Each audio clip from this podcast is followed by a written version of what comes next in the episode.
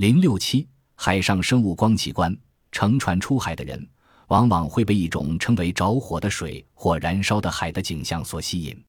晚上，整个海面闪烁着可怕的光亮，使人惊奇万分。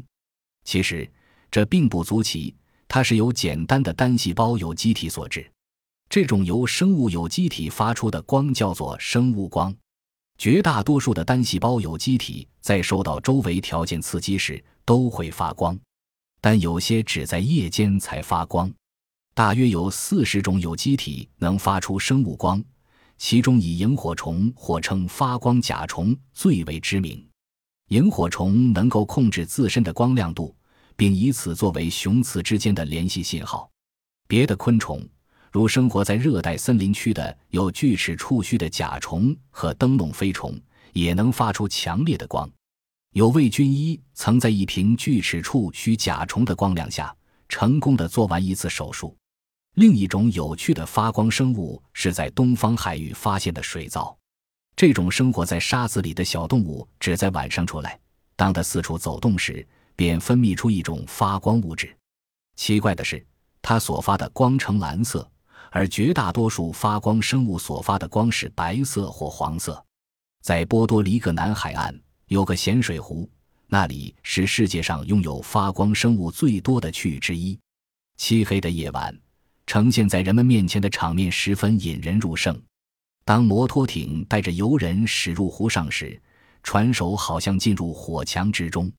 沿着船首闪着光亮的湖水呈曲线状向后倒去，船尾波上留下一缕亮光，似乎游艇下有个巨大的泛光灯。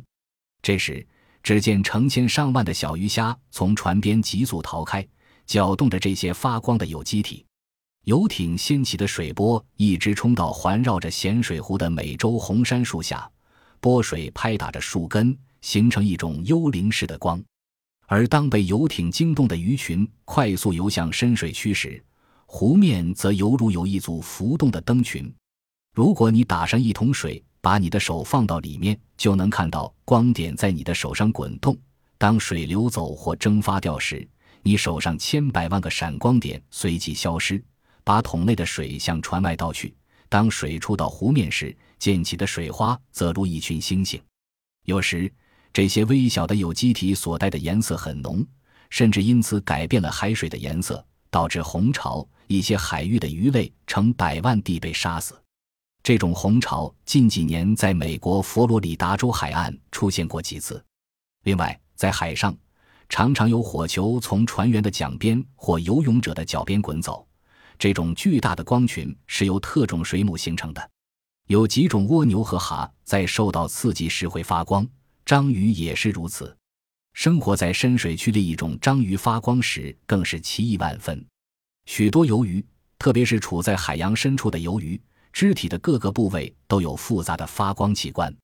在哥伦布的航海日志里记载着西印度群岛的珊瑚礁附近出现过移动的火炬一事。